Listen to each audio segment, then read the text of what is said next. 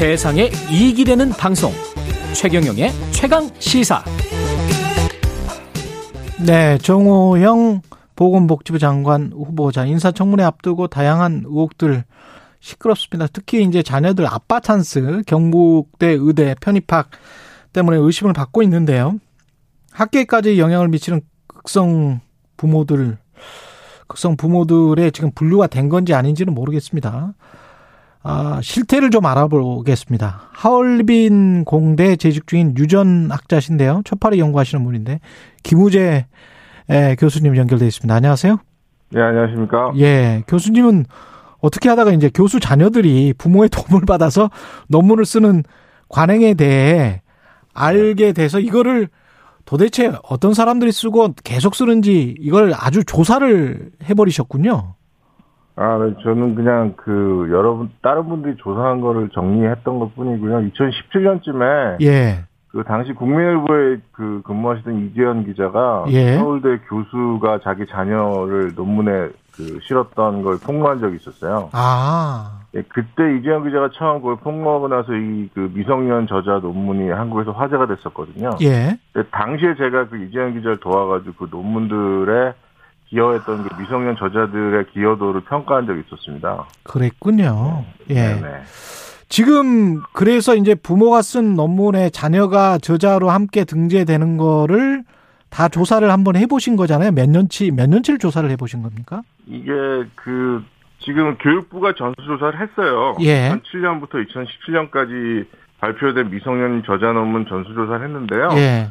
총 794편이 확인됐다고 하거든요. 794편.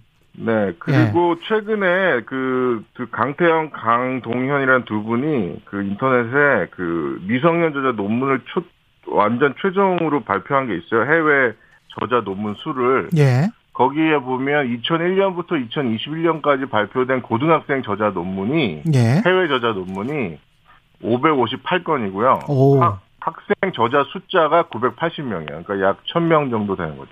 음. 네. 근데 이게 이제 본인이 직접 썼다 안 썼다 이거를 그 확인할 수- 길은 없는 거잖아요. 그것만 보고는. 그건 이제 그 논문을 한 편 한 편 다 조사를 해야 되는 방법밖에 없어요. 그렇죠. 근데 네. 이제 그래서 이 사람들이 그러면 정말 이렇게 뛰어난 천재 또는 수재 논문을 잘 쓰는 사람들인가라고 네. 해서 그 이후에 이제 대학에 들어간 다음에 그때부터는 이제 본격적으로 논문을 써야 되는데 네네.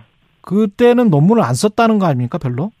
그러니까 이분들 그 강태영, 강동현 두 분의 연구 결과에 의하면 예. 2014년에 그 생활 기록부에 논문 등재 여부를가 이제 안 되는 걸 교육부가 공표를 하거든요. 음. 2014년 이후부터는 논문 숫자가 뚝 떨어집니다. 그래서 거의 거의 이제 논문을 안 쓰기 시작해요 고등학생들이. 아, 그러니까 고등학생들 논문 쓸 때 교육부가 점수를 준다고 할 때는 논문을 썼다가 거의 확 올라가죠. 거의 거의 논문을 안 쓰던 고등학생들이 예. 2004년 정도부터 논문을 쓰기 시작한 이유가 그 생기부에 논문이 논문 실적이 등재가 됐었거든요. 예. 근데 그거 그걸 금지하고 나서부터는 사라져 버려요. 이 관행이. 네. 그러면 그 학문적 관심이 갑자기 사라진 것이냐?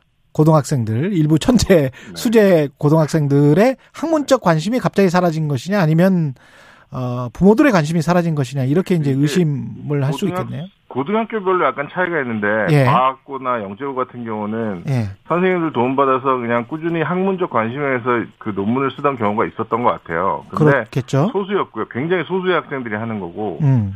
자율고, 외고, 일반고 같은 경우에서 나온 해외 등재 논문이나 이런 게 2010, 2014년까지 쭉 올라가거든요. 예. 그랬다가 이 자율고, 외고, 일반고의 논문은 사라져버려요. 2014년부터. 아. 그러니까 특히 외고 같은 경우는 외국어 고등학교잖아요. 근데 거기서 이제 과학 논문 같은 게 많이 나오거든요. 예. 이런 걸 보면 전적으로 입시 때문에 고등학생들이 논문을 썼다고 결론을 내려도 이상하지 않겠죠. 그렇겠습니다.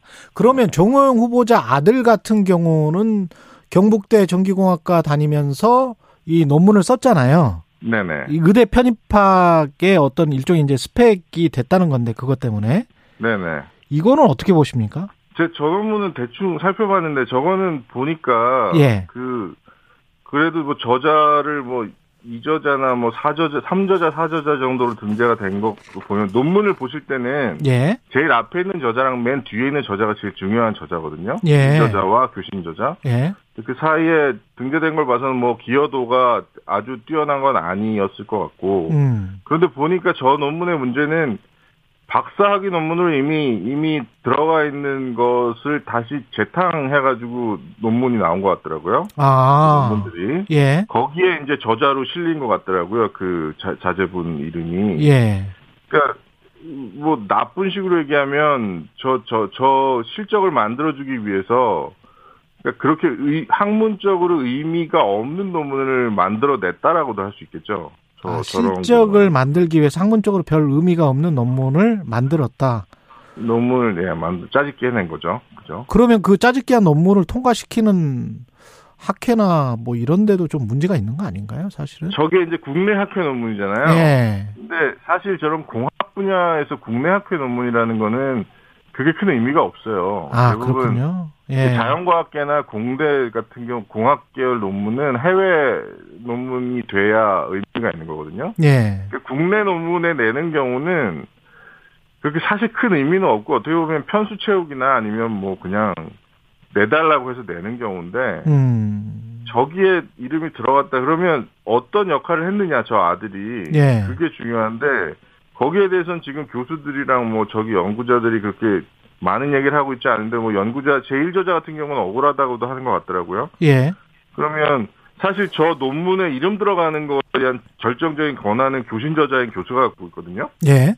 그럼 그 교수가 저 아- 그럼 저 저 그 학생이 도대체 어떤 역할을 했는지를 밝혀야죠. 음. 네. 예, 결국 뭐 핵심적인 아이디어는 박사와 연구실에서 냈다고 하니까요.